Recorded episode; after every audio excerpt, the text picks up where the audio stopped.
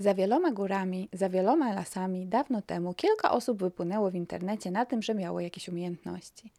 Ludzie chcieli ich oglądać, bo te nowe internetowe gwiazdy były szczere, wydawały się miłe. Przy okazji były takie zupełnie normalne. To zachęciło kilka marek do inwestowania w dobre relacje z tymi osobami. Te osoby zaczęły pokazywać produkty tych marek i zupełnie niepostrzeżenie zarabiać na lokowaniu produktu. Ludzie chętnie kupowali polecane produkty. Przecież były polecane nie przez gwiazdy, które są od nas oderwane, ale przez zwykłych ludzi, takich jak my. Im więcej ludzie kupowali, tym więcej firmy inwestowały w tę współpracę. Nagle ci zwykli ludzie, których oglądaliśmy, zamienili się w mega bogatych właścicieli kilku firm odzieżowych lub marek kosmetycznych. I wtedy wszyscy zachcieli być jak oni. I im więcej osób dorabiało się na publikowaniu treści w internecie, tym więcej osób chciało na tym zarabiać. I nagle okazało się, że najbardziej wymarzonym zawodem dzieci jest bycie youtuberem albo tiktokerem.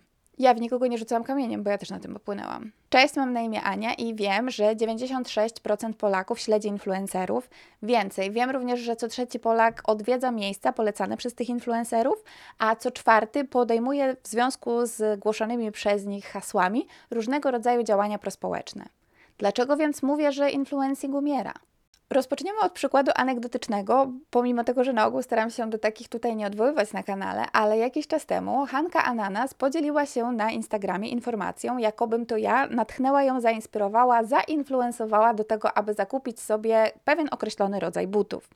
I kiedy to przeczytałam, pomyślałam sobie, wow, to oznacza chyba, że jestem influencerem. I możliwe, że teraz mi nie wierzycie, bo myślicie sobie, jak to w ogóle Laska ma 30 tysięcy subskrypcji na YouTubie i nie wie, że jest influencerką, ale powiem Wam, że, że no nie wiem, jakoś tak chyba stronie od tego terminu używanego w moją stronę, również ze względu na jego negatywne konotacje. Dodatkowo tutaj na YouTubie my generalnie lubimy nazywać się raczej twórcami treści, twórcami wideo i jakimiś takimi innymi bardzo skomplikowanymi nazwami, zamiast e, słowem influencer.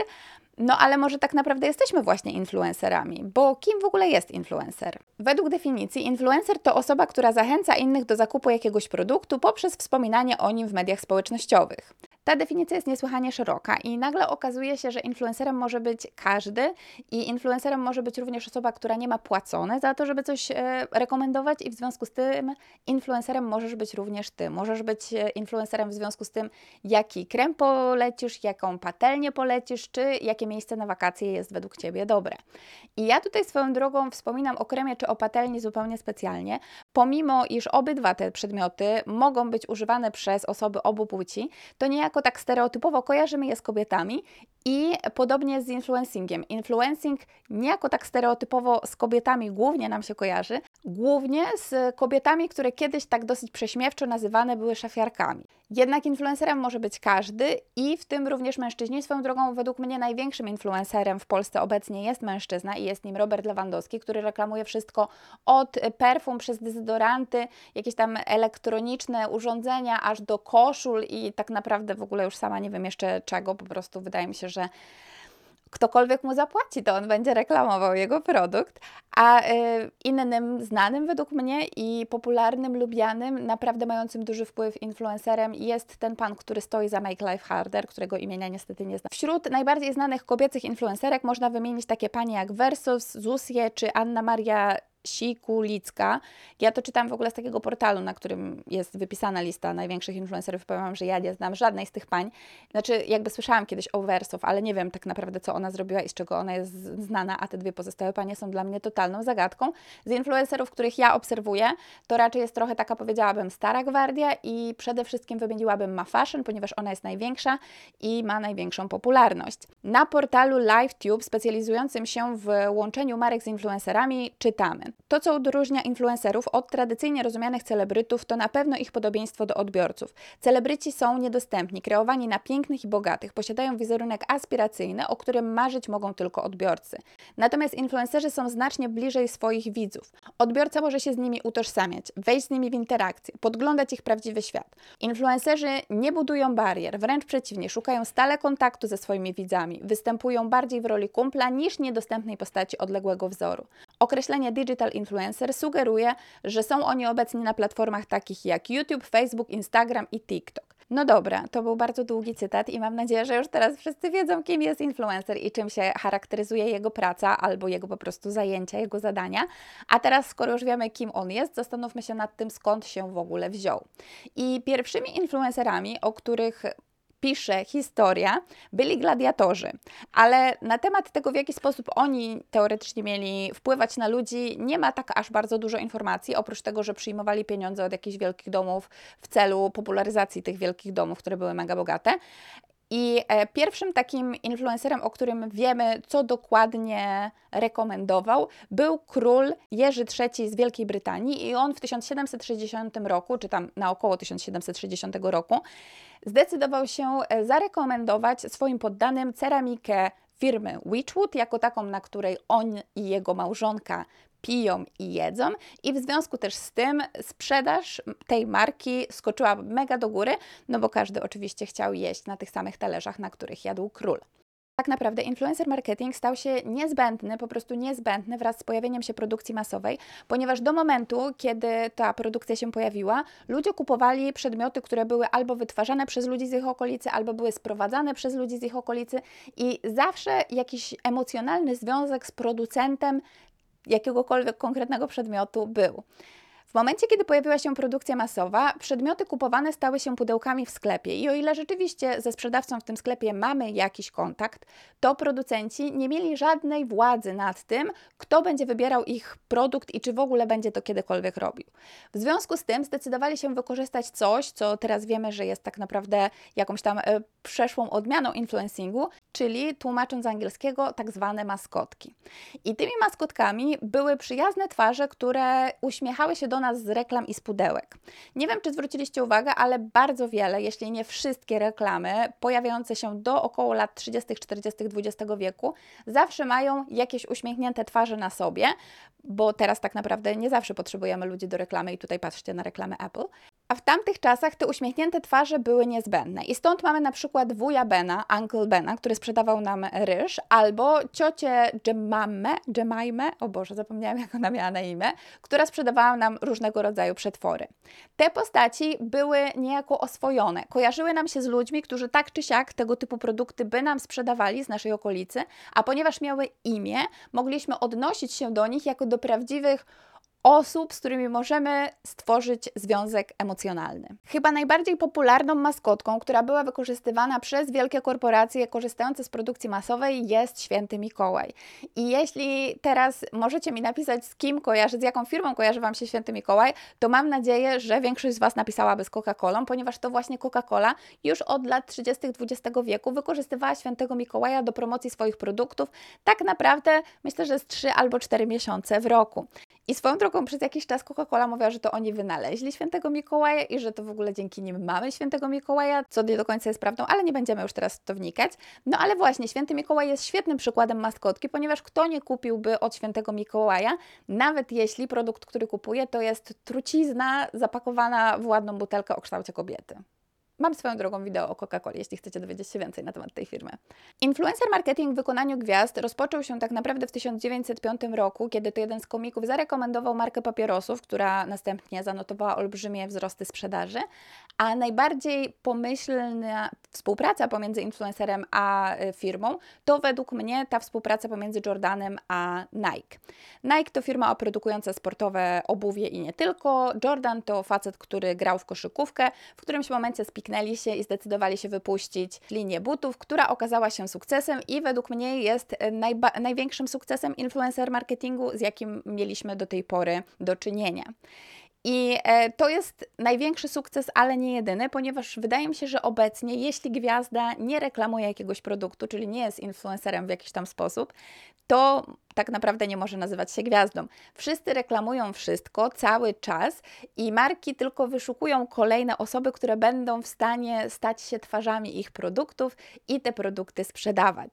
I chyba właśnie dlatego, ponieważ przestano aż tak bardzo zwracać uwagę na to, jakie nazwisko ma osoba, która będzie reklamować dany produkt, a bardziej liczyło się to, czy jest w stanie ten produkt sprzedać, nagle y, na początku mniej więcej lat 2000 pojawiło się coś takiego jak influencer marketing z wykorzystaniem influencerów, czyli osób, które pojawiają się po prostu w sieci i to oczywiście wydarzyło się w Stanach Zjednoczonych. Pierwszymi influencerami w sieci były mamy prowadzące blogi.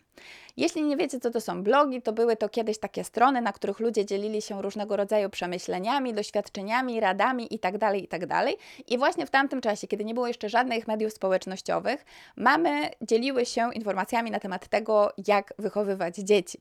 I wiadomo, jak to jest, kiedy rodzi nam się dziecko, na ogół wiemy bardzo mało na temat tego dziecka, jego potrzeb i w ogóle. W związku z tym inne mamy, czytając blogi takich właśnie mam, które reklamowały produkty, namiętnie kupowały to, co było w tych blogach no bo tak naprawdę nie miały w ogóle żadnego innego pojęcia, zielonego pojęcia tak zwanego, co temu dziecku może się przydać i dlaczego. Wraz z rozwojem platform internetowych pojawiały się coraz to nowe nisze klientów, ponieważ też pojawiali się coraz to nowi odbiorcy coraz, coraz to nowych treści. I tak oto e, teraz mamy influencerów na Instagramie, na TikToku, na Twitterze, na Snapchacie, na Facebooku, na YouTubie, na Twitchu i e, na Birial i tak naprawdę na pewnie jeszcze innych platformach, których teraz tutaj nie wymieniłam, bo, e, bo, bo po prostu ich nie znam, ale na pewno one jeszcze też są. Dodatkowo przeprowadzono badania, w których zmierzono w jakiś tam sposób dziwny, że dzieci obecnie obecnie marzą o tym, aby być właśnie influencerami, youtuberami dużo częściej, dużo bardziej niż o tym, aby być astronautami. I e, tak naprawdę trudno się dziwić, że właśnie tego typu sytuacja ma miejsce. Dlaczego? No bo zostanie influencerem jest dużo bardziej osiągalne dla dużo większej ilości osób niż wylecenie w kosmos. Aby zostać influencerem, nie potrzebujemy wyższego wykształcenia. Oczywiście na pewno to wyższe wykształcenie nam nie przeszkodzi, ale nie jest ono niezbędne. Nikt nie patrzy nam na CV w momencie, kiedy tworzymy jakiś viralowy content, który staje się rozpoznawalny, który wszyscy chcą oglądać. Do tego praca influencerów przedstawiana jest jako w miarę łatwa. Czy rzeczywiście jest łatwa, to ja tutaj e, na pewno bym się kłóciła, zwłaszcza z perspektywy osoby, która od trzech lat tworzy tutaj wideo dla Was i nadal nie jest w stanie powiedzieć, że YouTube jest głównym i jedynym źródłem mojego dochodu, ale też e, z drugiej strony Wydaje mi się, że specyfika mojego kanału i specyfika tego, jak ja podchodzę do pieniędzy, do współpracy i również fakt, że jestem w miarę wybredna i że wcześniej miałam pracę, która była dobrze płatna i możliwe, że mam dosyć wysoko ustawioną poprzeczkę, sprawiają, że e, no nie wiem, że patrzę na to z trochę innej perspektywy. Jednak jeśli byłabym studentką i zarabiałabym takie pieniądze, jakie zarabiam teraz, wtedy, będąc studentką, to na pewno powiem Wam, że uważałabym, że złapałam Boga za nogę. Ponieważ nawet mając taki mały kanał jak mój, czyli tylko 30 tysięcy ludzi, co teoretycznie może niektórym się wydawać dużo, ale z punktu widzenia tego influencer marketingu w porównaniu na przykład z milionowym followingiem ma fashion nie jest jakąś olbrzymią liczbą, można zarobić całkiem spoko pieniądze, bo, bo jest się mikroinfluencerem i ci mikroinfluencerzy są niesłychanie rozchwytywani przez marki. Mikroinfluencer to influencer, który ma mniejszy following, mniej obserwatorów niż 100 tysięcy, ale taki, który ma bardzo zaangażowanie obserwujących na swoim kanale. I moje konto chyba właśnie się czymś takim charakteryzuje, ponieważ Wy jesteście bardzo zaangażowani i często komentujecie moje wideo, komentujecie mi na Instagramie czy na TikToku, a, e, a ja przy okazji jestem właśnie takim w związku z tym mikroinfluencerem. Marki uwielbiają współpracować z mikroinfluencerami, możliwe, że nawet dużo bardziej niż z dużymi influencerami influencerami, ponieważ po pierwsze dużo większą sprzedaż często tacy mikroinfluencerzy są w stanie wygenerować, jako że te wielkie gwiazdy, ci wielcy influencerzy stają się niczym te gwiazdy, takie te gwiazdy Hollywood i tak dalej. W związku z tym ten kontakt z nimi nie jest aż tak olbrzymi i tak ogromny i tak fajny i tak łatwy, jak mogłoby się wydawać, a po drugie ze względu na to, że mikroinfluencerom można po prostu mniej płacić, można im płacić też tak zwanymi barterami, czyli po prostu wysyłając im produkty, czego ja osobiście nienawidzę, bo y, jeśli chcecie mi zapłacić za moją pracę, to zapraszam, aby wysłać mi pieniądze.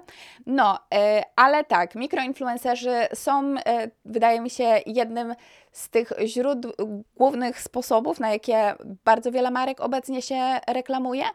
I tu nie można nie wspomnieć o mikroinfluencerach na TikToku, zwłaszcza tych reklamujących marki fast fashion, którzy za darmo będą dostawać olbrzymie ilości ciuchów, które są średniej jakości, ale będą reklamować je jako po prostu super świetne, ponieważ chcą dostawać więcej tych ciuchów za darmo i chcą wytworzyć sobie tak zwane dobre układy z markami.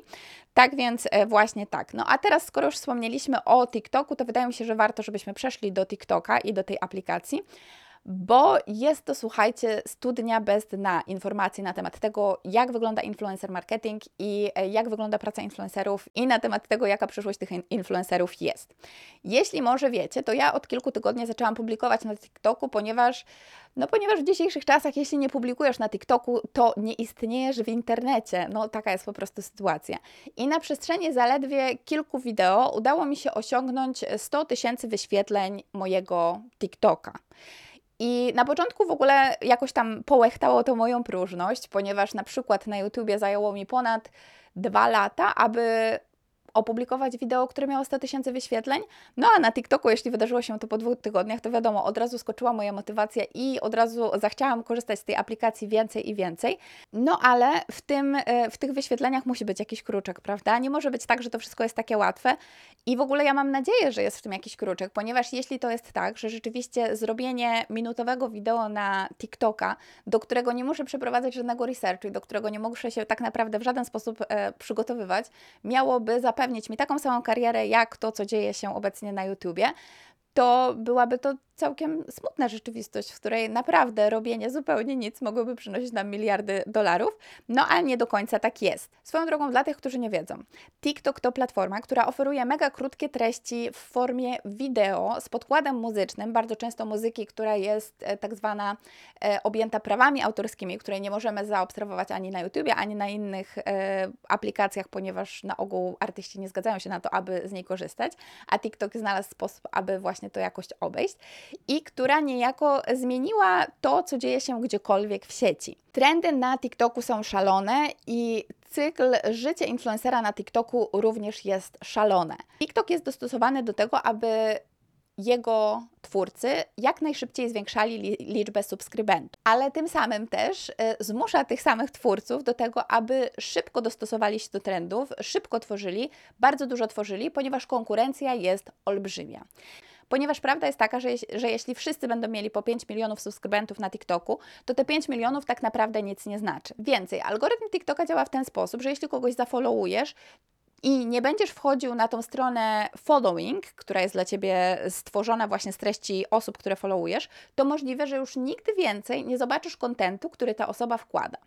Dodatkowo TikTok oferuje nam bardzo krótkie treści. Tak krótkie treści, że ciężko jest nam nawiązać jakikolwiek związek emocjonalny z osobą, którą tam oglądamy, i tym samym też jest bardzo trudno na nim wytworzyć społeczność ludzi, którym rzeczywiście na nas zależy i którzy rzeczywiście mają z nami jakąkolwiek więź. Szacuje się, że cykl życia influencera na TikToku zajmuje około 6 miesięcy, o ile oczywiście nie jest się jakimś tam wyjątkiem od reguły i o ile też nie jest się influencerem na innych platformach, a TikToka wykorzystuje się tylko do jakichś tam celów marketingowych i nie zwraca się za bardzo uwagi, uwagi na to, jakie tam są trendy, jakie są te liczby i tak dalej, i tak dalej. Co według mnie jest całkiem przerażające, zwłaszcza z perspektywy, że to właśnie TikTok jest tym miejscem, gdzie tak bardzo wielu młodych kreatorów chce się wybijać, no bo na pewno bardzo będzie ich zniechęcać to, że, że, że właśnie muszą tak bardzo dużo szybko tworzyć e, kontentu, który niekoniecznie musi być bardzo wartościowy. I jeszcze dodatkowo, że mają tak olbrzymią konkurencję z ludźmi, którzy również tak jak oni mają wszystko mega ułatwione w tej aplikacji, tak aby właśnie tych twórców było jak najwięcej. No więc tak, mamy te tysiące ludzi, którzy mają miliony wyświetleń na TikToku i miliony followersów na TikToku, ale o czym to świadczy? Tak naprawdę o niczym. Ponieważ prawda jest taka, że po pierwsze TikTok ze względu na swoją krótką formę sprawia, że nie koncentrujemy się na tym, co oglądamy, czyli bardzo często nawet nie przyswajamy tych treści, które w TikTokach są nam oferowane, a dodatkowo też ze względu na to, że nie tworzy społeczności, o czym mówiłam przed chwilą, sprawia, że bardzo ciężko jest twórcom stworzyć grono ludzi, które rzeczywiście chciałoby od nich coś kupić. No więc reasumując, czy w świecie, w którym każdy może mieć miliony wyświetleń i w którym każdy może mieć miliony subskrybentów, te wyświetlenia i te subskrypcje coś znaczą.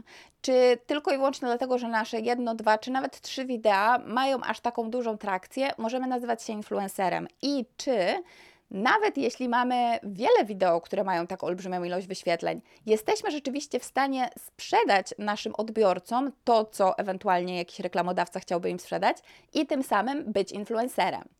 To są takie pytania trochę egzystencjalne i to są pytania, które tak naprawdę powinny być zadawane oddzielnie y, w stosunku do każdej z platform, bo z kolei według mnie na YouTubie czy w sferze podcastów sytuacja ma się zupełnie inaczej niż na TikToku, bo to są właśnie te platformy, gdzie dłuższe formy wypowiedzi mają się coraz lepiej i, e, I właśnie, śmierć influencerów tutaj na platformie, czy właśnie wśród podcastów, wydaje mi się, że będzie trwała dużo dłużej. Kiedy myślę o zestawianiu ze sobą długich i krótkich form wypowiedzi, od razu przychodzi mi do głowy e, film wypuszczony przez Noama Chomskiego o manipulacji e, informacjami, które pojawiają się w mediach. I Noam Chomsky opowiadał tam o tym, czy też ktoś inny opowiadał o tym, dlaczego Noam nie jest zapraszany do telewizji.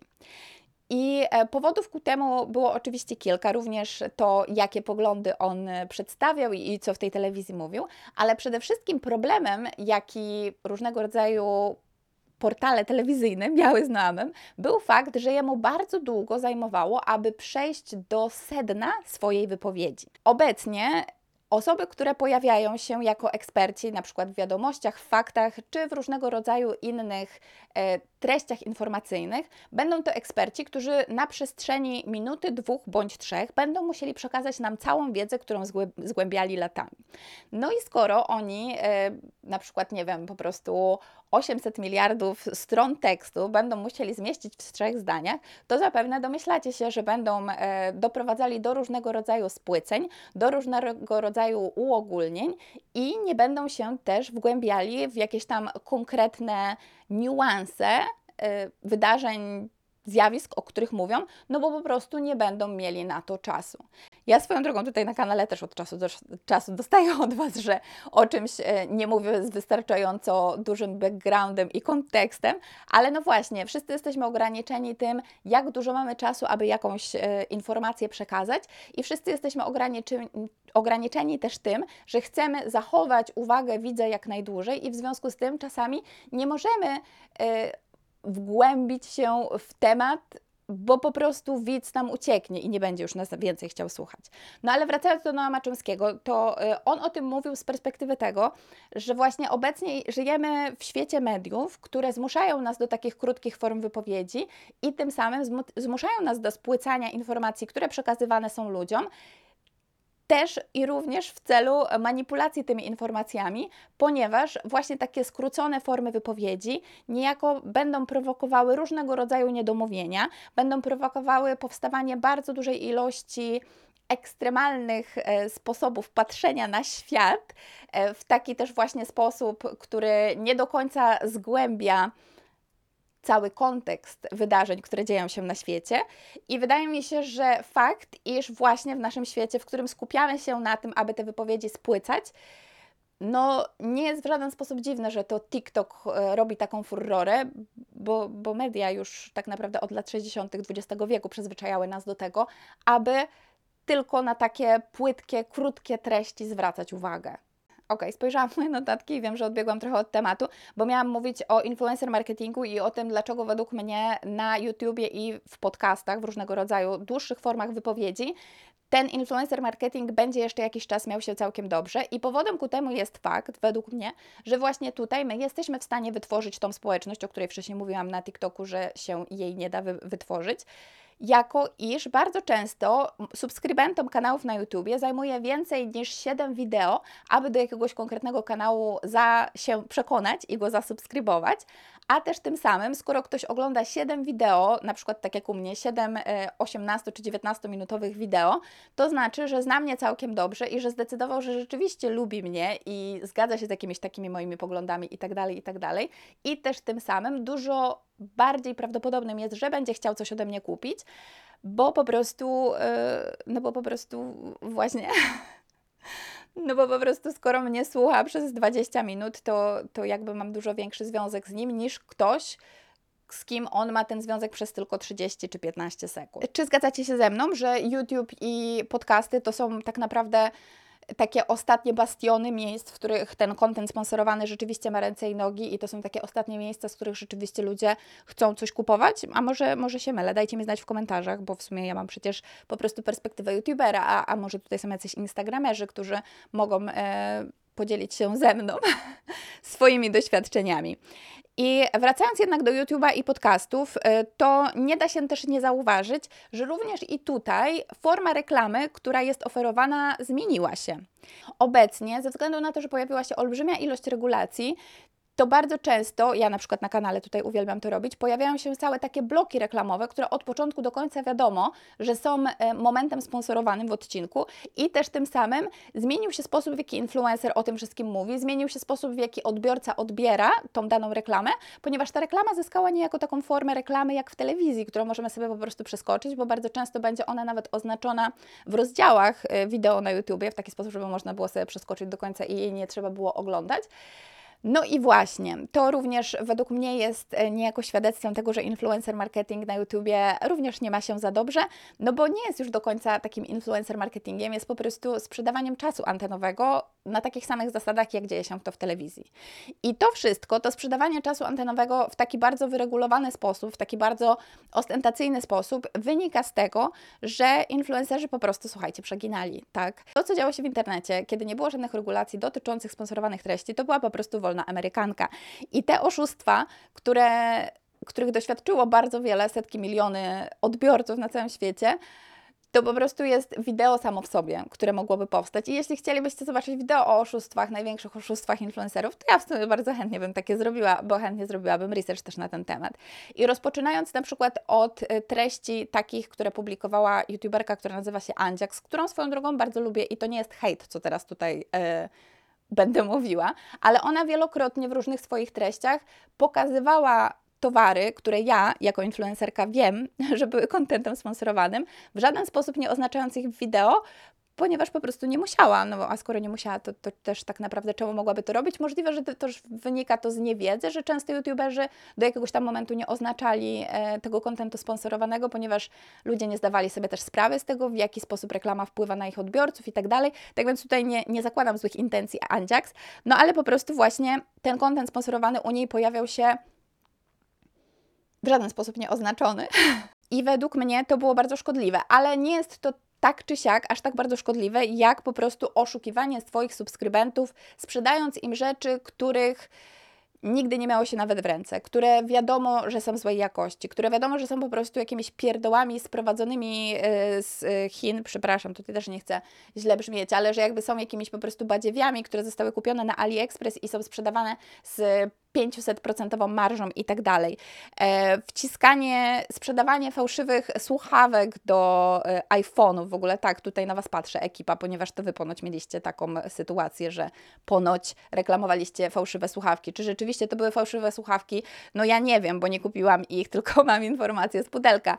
Ale kiedy czyta się o tym wszystkim, kiedy otwiera się tą puszkę Pandory i nagle człowiek zdaje sobie sprawę z tego, że jest jakieś grono influencerów, które pomijając już tych influencerów, którzy na nie oznaczają lokowania produktu, ale jest jakieś grono, grono influencerów, którzy po prostu wcisnęliby swoim e, obserwującym wszystko tylko i wyłącznie po to, aby zarobić kasę, bo, bo nie wiem, bo chcą się nachapać, no to jest to, powiem Wam, e, strasznie przerażające. Chyba najbardziej przerażającymi e, sponsoringami, które widzę, to jest sponsoring różnego rodzaju gier hazardowych skierowany w stronę dzieci.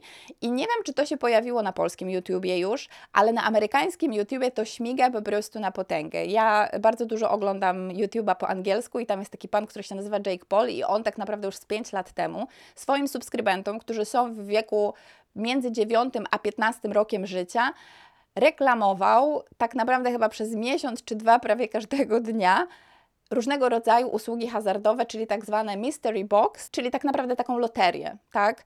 No loteria jednak jest hazardem i reklamowanie tego dzieciom wydaje mi się, że na pewno nie jest e, niczym ok i uważam, że powinno być regulowane w bardzo intensywny sposób. Tak więc mam nadzieję, że w Polsce to się nie wydarzyło i nigdy się nie wydarzy.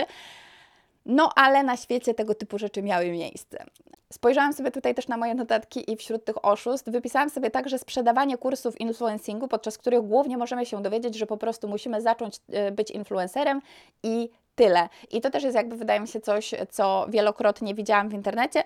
Nawet y, kilkakrotnie prawie się sama nacięłam na to, aby na taki kurs się zapisać, ponieważ bardzo duża duże grono influencerów, również takich, którzy po prostu kupią sobie following, będzie sprzedawać swoje kursy niejako y, sugerując, że oni naprawdę posie, posieli, posie, mają tą wiedzę na temat tego, y, jak stać się influencerem i jak zarabiać na tym setki miliardów dolarów gdzie tak naprawdę te kursy niczego nas nie uczą, oprócz tego, aby już nigdy więcej na tego typu kursy nie wydawać pieniędzy. Innym mega problematycznym sposobem, na jaki influencerzy zarabiają pieniądze, i tutaj nie do końca już możemy powiedzieć, że jest to oszustwo, ale jest to po prostu mega problematyczny sposób, na jaki influencerzy zarabiają pieniądze, to jest reklamowanie różnego rodzaju diet i klinik chirurgii plastycznej.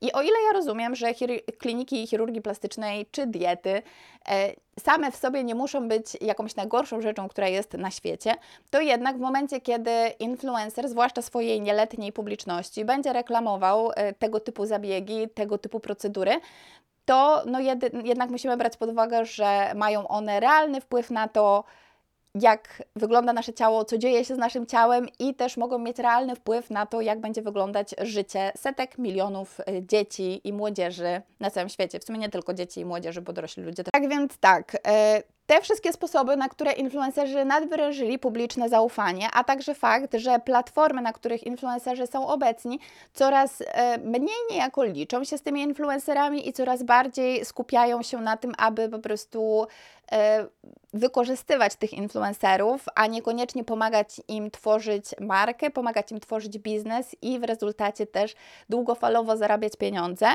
jest według mnie e, tylko kilkoma z powodów, dla których influencerzy influencer marketing powoli wymiera i powoli przestaje być czymś, do czego ludzie się odnoszą i czymś, z czego ludzie korzystają rzeczywiście, jeśli chcą kupować sobie jakieś konkretne produkty. W ogóle do nakręcenia tego wideo natchnęła mnie po pierwsze Emma Chamberlain, czyli jedna z największych influencerek na świecie, która dokładnie właśnie taką opinię wygłosiła w swoim podcaście, że influencing e, umiera według niej, ponieważ e, wszystko, co mogło być już zrobione, zostało zrobione i teraz tylko powielane są różne wzorce, treści, które już wcześniej były powielane i które tak naprawdę w żaden sposób nie przynoszą innowacji, a dodatkowo też e, zainspirowało mnie do nakręcenia tego wideo, wideo e, Jordan Teresy, której kanał w ogóle gorąco Wam polecam i polecam Wam także jej wideo na ten temat, ponieważ ona tam w inny sposób trochę patrzy na ten problem. E, no więc tak, to właśnie takie jest wideo, takie są powody, dla których według mnie influencer marketing wymiera i również, aby zakończyć to e, taką po prostu piękną puentą, to ja na koniec skorzystam e, z mojej platformy, którą tutaj mam, aby zareklamować Wam firmy, z którymi ja współpracuję, czyli Wielorazówkę i Colorful Standard i firmę Schow, które y, produkują ze zrównoważonych produkcji, sprzedają produkty ze zrównoważonych produkcji i tak dalej i które są super świetne. W Wielorazówce możecie kupić wszystko, a w Schow piękne torebki torebki, których ja w ogóle jestem amatorką. W Colorful Standard możecie sobie kupić ciepłe dresy na zimę, ciepłą czapkę z wełny z recyklingu, którą również gorąco Wam polecam, bo również taką mam. No, a tymczasem to już by było wszystko na dzisiaj. Mam nadzieję, że Wam się podobało. Jeśli chcecie zobaczyć więcej, będzie mi bardzo miło, jeśli zasubskrybujecie, a jeśli potrzebujecie obejrzeć jeszcze 6 moich wideo, aby zdecydować się, żeby zasubskrybować, to również Was do tego gorąco zapraszam. Do zobaczenia w następnym odcinku. Pa, pa!